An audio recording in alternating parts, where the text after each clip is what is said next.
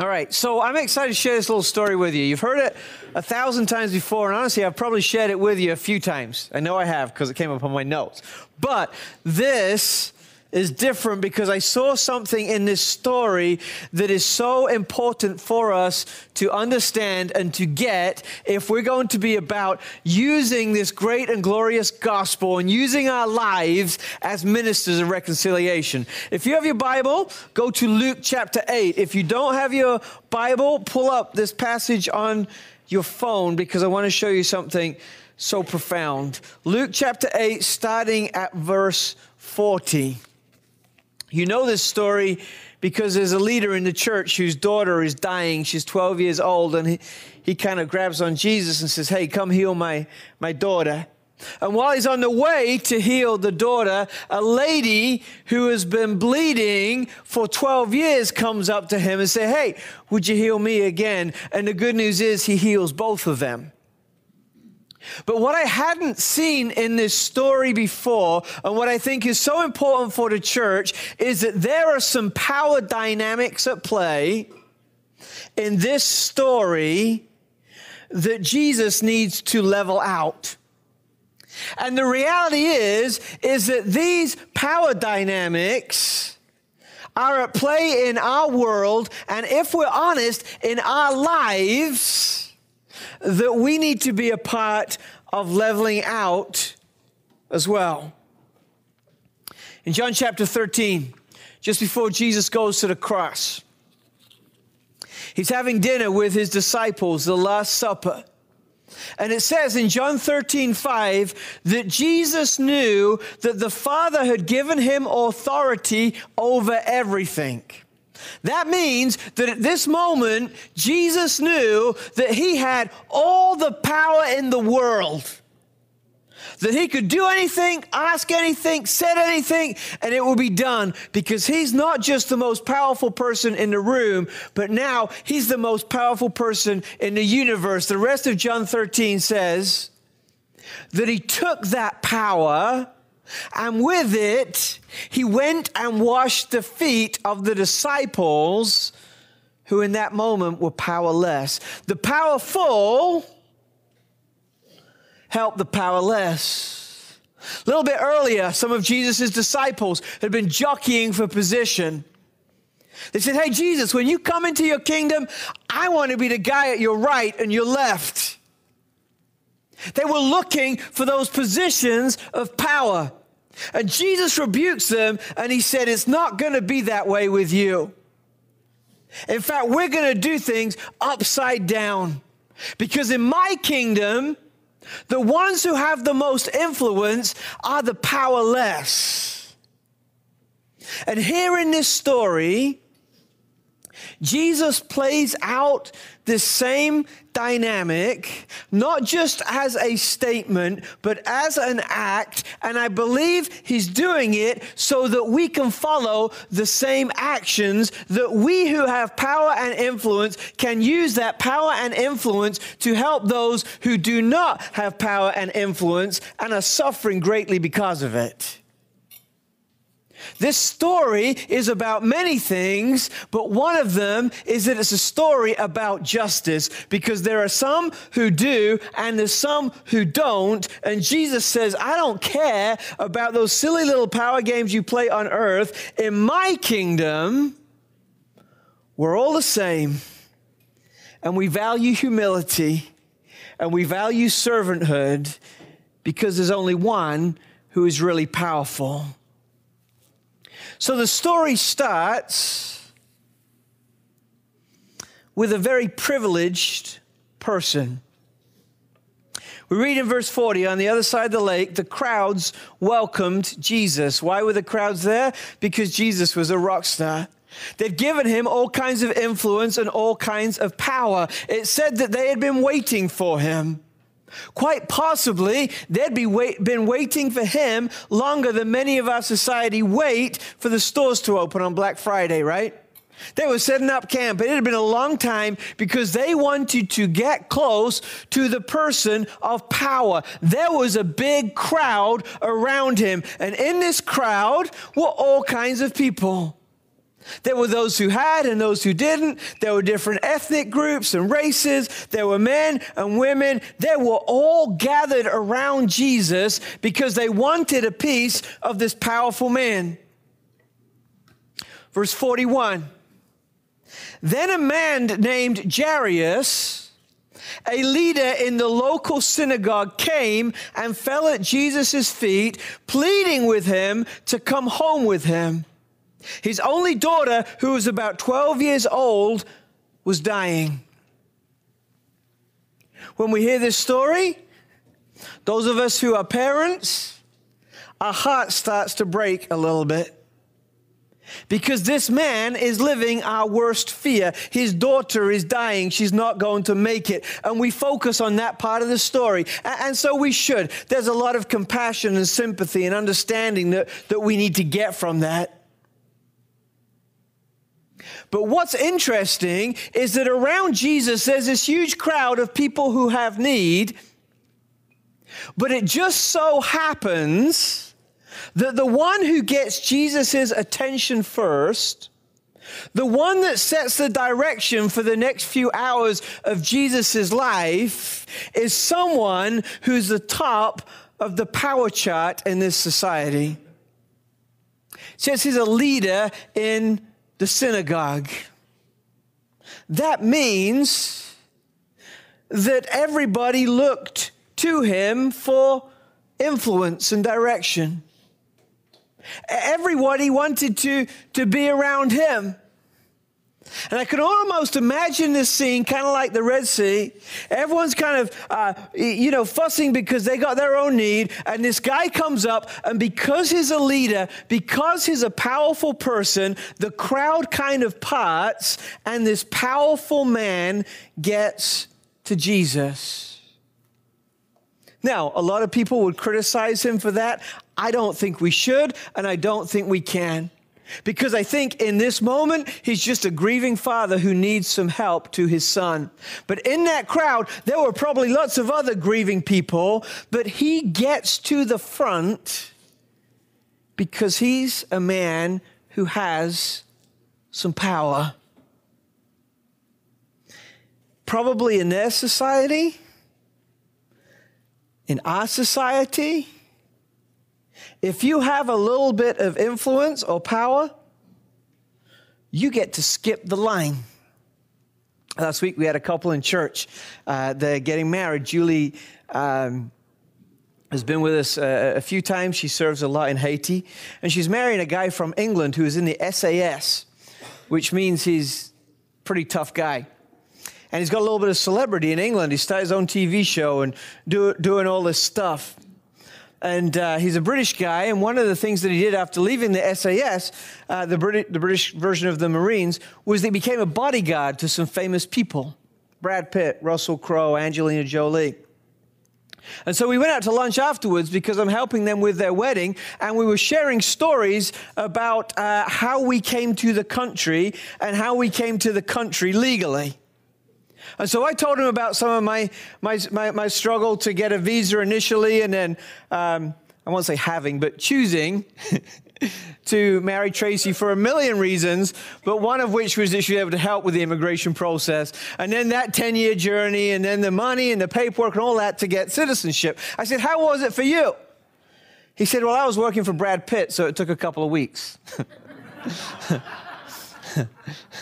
because in our society, if you've got power or influence or fame, you go to the front of the line. There's this, uh, the, the, this short story that Mark Twain told called uh, The Million Pound Banknote. I don't know if you've heard about it, but it's a story of a guy who's coming over from America to England, and uh, his ship crashes, and somewhere he makes it to the shore in England with absolutely nothing. And these two very wealthy brothers find him and they decide that they're going to have a little bit of fun with his life, a bet at his expense. And they say, We're going to give you a million pound banknote. There's only two in existence in this story. And if you bring that back to us within two weeks, we'll give you $20,000. So the story continues that this man has this uh, million dollar banknote, but really, for all intents and purposes, it's pretty worthless because no one can cash it.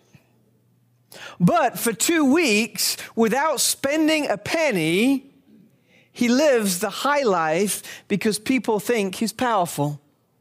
The first night, he goes into a restaurant, eats the finest food, and he goes to pay and he offers them the million dollar note, and they say, Oh, we, we can't take this, we can't change it. Have this meal on us.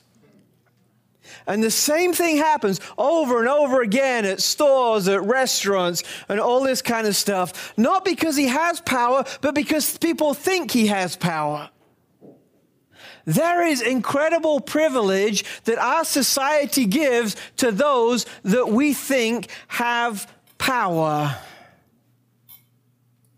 And so there's this man who is a leader in the community, and in the midst of all kinds of needs, he gets to the front of the line. We can't criticize him because his need is real. But he gets Jesus' attention, and they go on their way to see his daughter. And then they come across another person. This person is not like that person.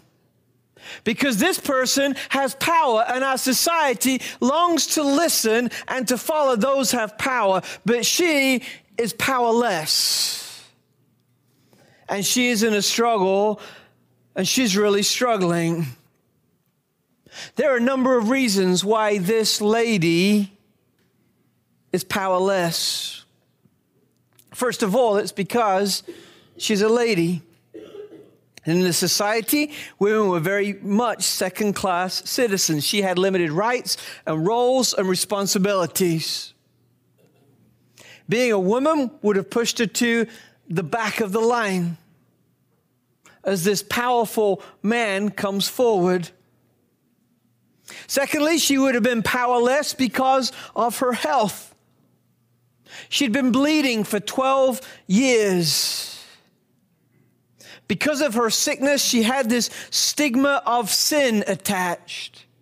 Man, if you got those kind of health problems, then God must have cursed you.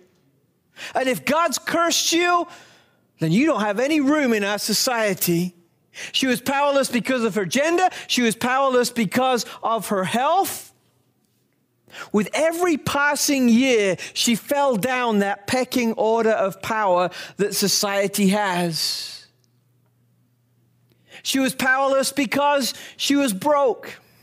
The scripture said that she spent all her money trying to get well on this doctor after that doctor, and none of them worked, and all that happened was that it left her bankrupt. You know, there's nothing worse than going to the doctor with a problem and them saying, Let me try this, and here's the bill for it. And let me try that, and here's the bill for it. And let's maybe experiment with this. It must have felt to her like the doctors were guessing, right? Alan and I were talking this morning. We both had car problems recently, right? And we both have mechanics who are guessing at the problem. And the problem is that with every guess that they have, it costs us greatly. This lady had been living under doctors who'd been guessing at her problem. And it left her broke, and that economic reality left her powerless. Her emotional state would have left her powerless. With each failed attempt to get well, hope would have dra- drained from her.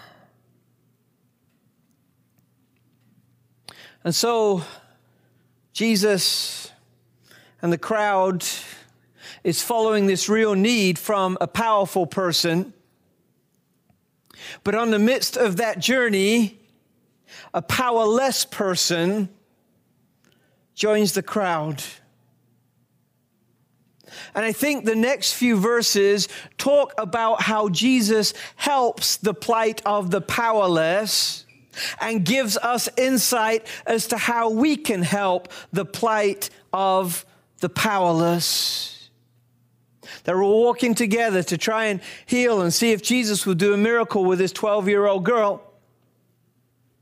This powerful man is grieving, and there's this powerless woman who somehow, despite all the odds, pushes herself to the front of the crowd and she's, she's reaching out to Jesus, but she can't quite get there. And she touches the hem of his garment, the little prayer tassel. And in that moment, as she touches the tassel, she receives healing. Because Jesus' healing power doesn't discriminate against those who have and those who don't. She has enough faith that Jesus, the object of our faith, is just touched by her and she's beautifully healed. And I'm sure for her, it would have been great if that was the end of the story. That she could just slip off with her healing and go back to her life. But Jesus doesn't let her. Because Jesus, as he loves us, wants to make an example of her that restores her to society and gives us instruction as to how we are to help the powerless. So she touches his garment, and Jesus said, Hey, someone touched me. I felt the power leave. And the disciples say, Jesus, what, what are you talking about? I, someone touched me. Who, who was it? I felt the, the power leave.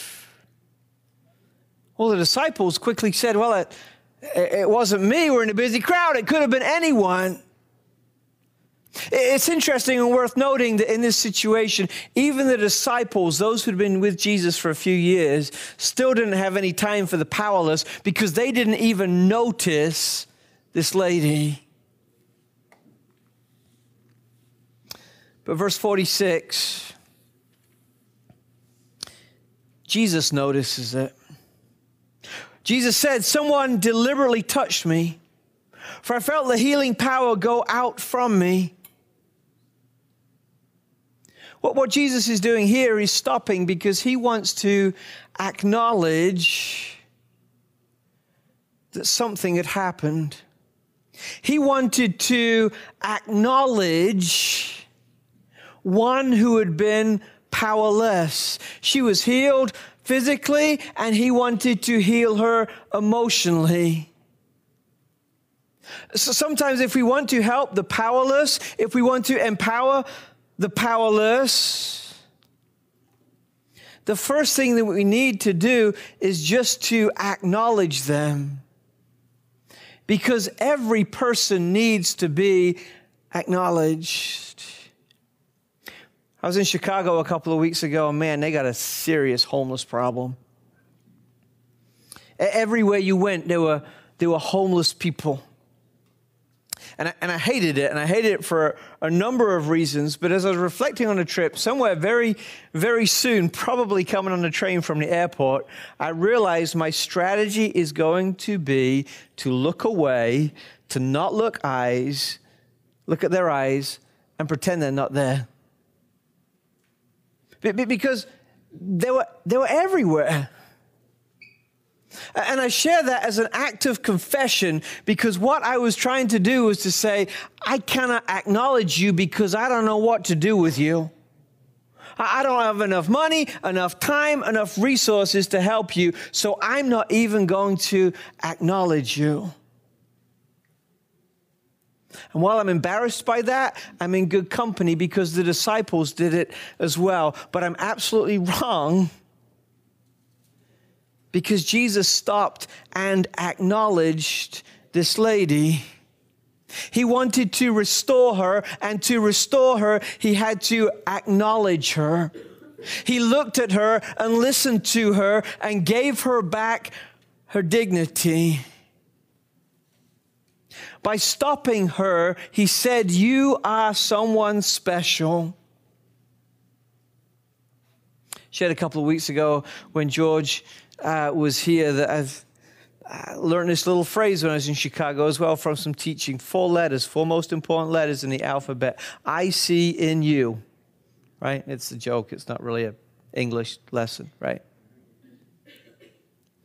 We don't acknowledge the powerless, but Jesus looks at this lady and says, I see in you something different.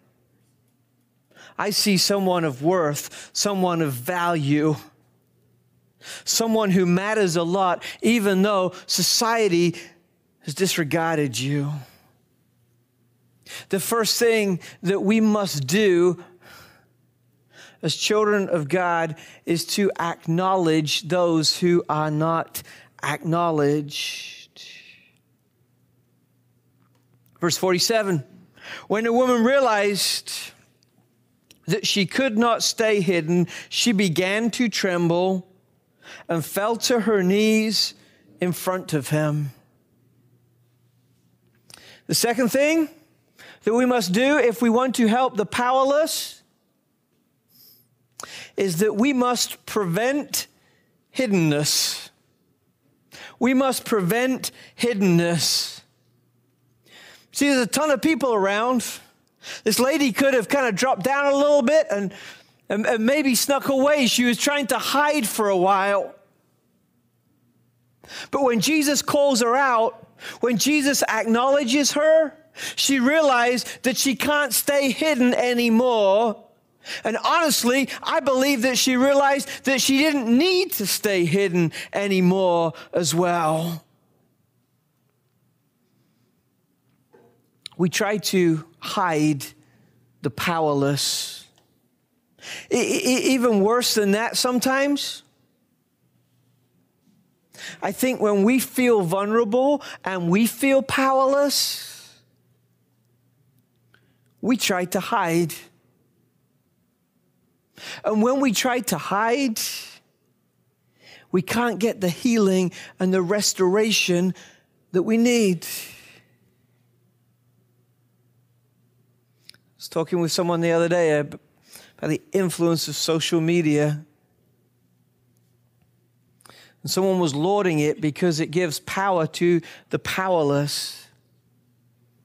Maybe it does but it allows people to hide.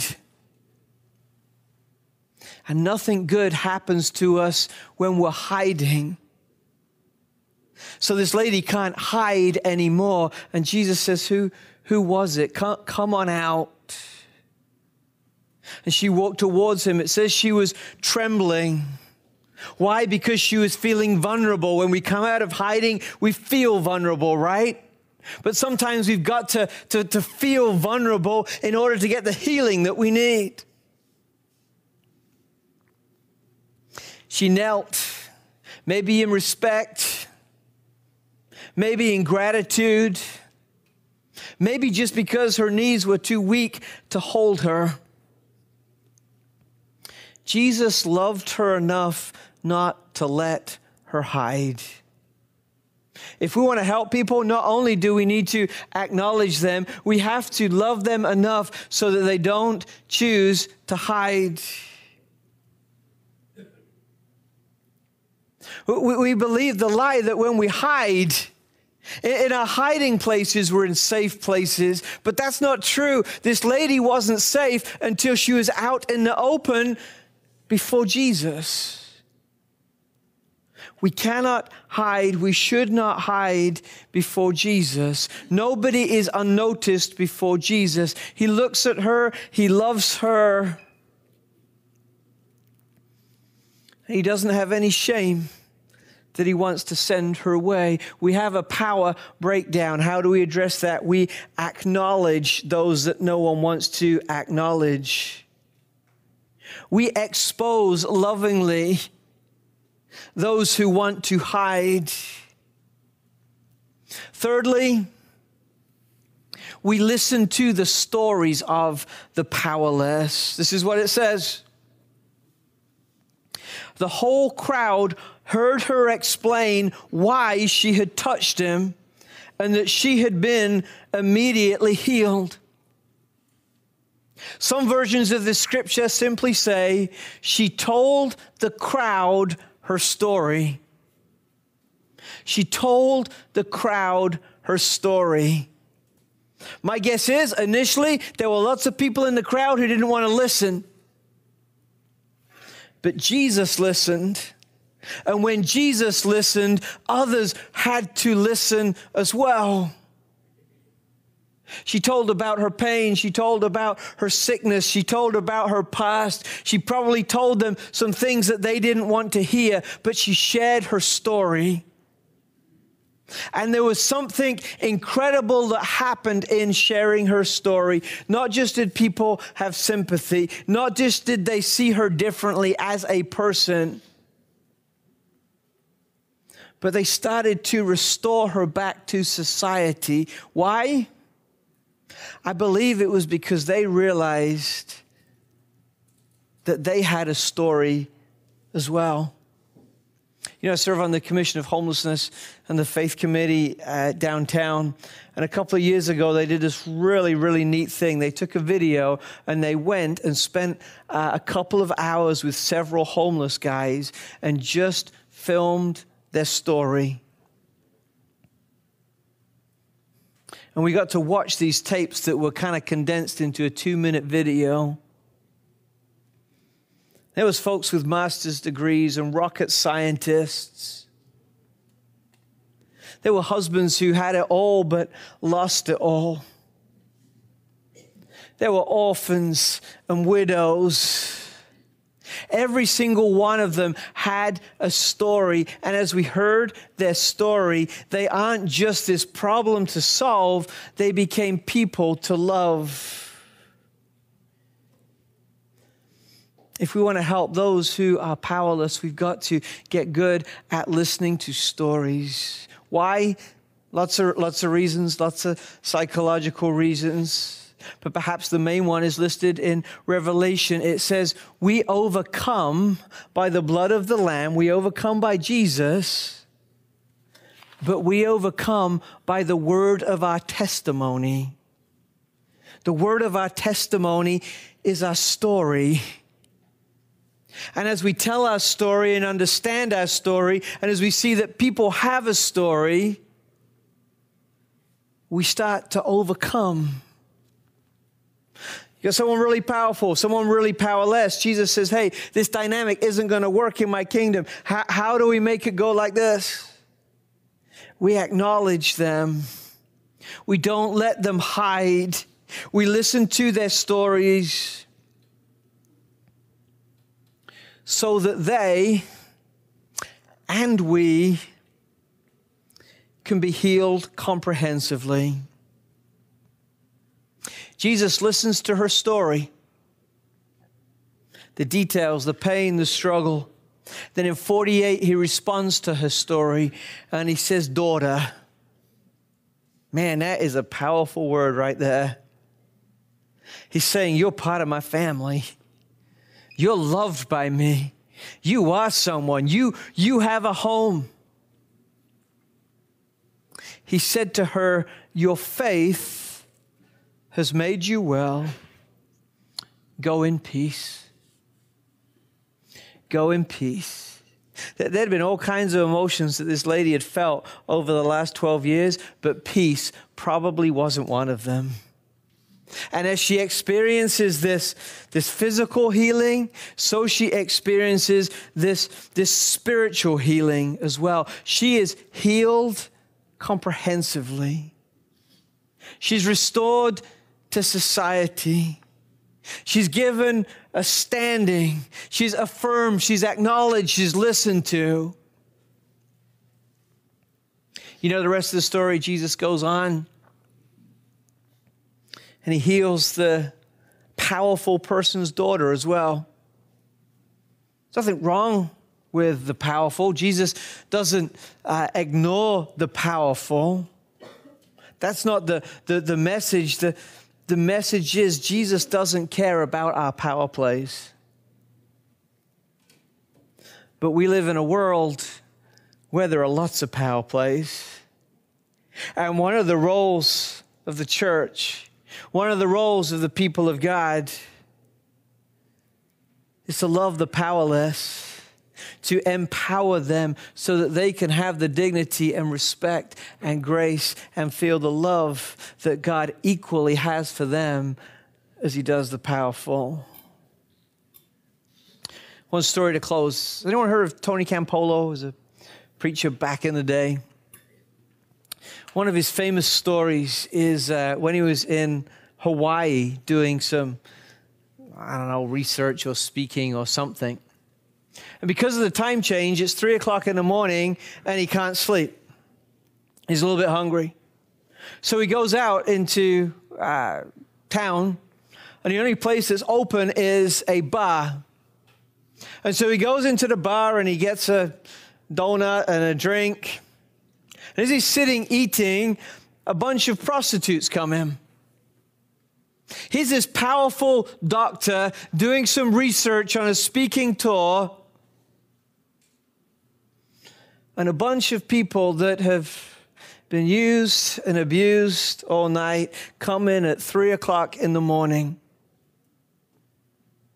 And he says it felt awkward. There was this weird dynamic going on because I'm, I, am i am here and I'm struggling because, because on the social scale, they're down there.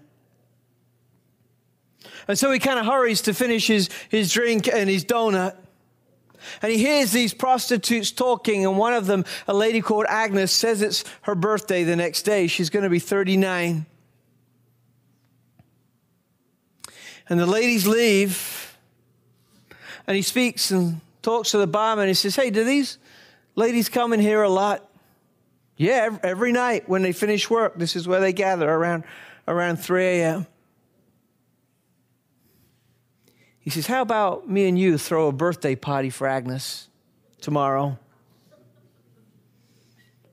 And the barman's like, what, what are you, crazy? He says, No, come on, let's do it. So the next day, he buys some streamers, buys some cake. Word travels quickly around the, the prostitute grapevine. And so everyone's there at 2:45 apart from Agnes. And at 3 o'clock, Agnes comes in. And all her prostitute friends and Dr. Tony Campolo shout, Happy birthday! And this powerless lady, for the first time in her life, feels genuinely loved and the powerful have helped the powerless. They have the little party at the end about four o'clock in the morning. Tony Campolo says, Hey, can we say a little prayer together? And so Tony Campolo and these prostitutes hold hand in a little prayer circle. When he tells the story now, he says, I'm grateful this was before social media. They say this little prayer, and the ladies go back to their home, and the barman pulls them aside and says, I, I, I had no idea you were religious. Because, because people who are religious like you, they don't want anything to do with that. What, what church do you go to? He says, I'm just here in visiting. The guy said, if there was a church that helped people like that, that's the kind of church that I would want to be a part of. Why? Because he was seeing this gospel command that we who are powerful, often not because of anything we've done, earned, or deserved, need to help the powerless. So Jesus says, acknowledge them when no one else does hear their story when no one else wants to listen. Love them when no one else wants to love. Because that's how the kingdom of heaven comes on earth. We get this incredible privilege of being reconcilers And that comes often as we use whatever influence we have to help those who don't. When we use whatever power we have to help those that our society calls the powerless.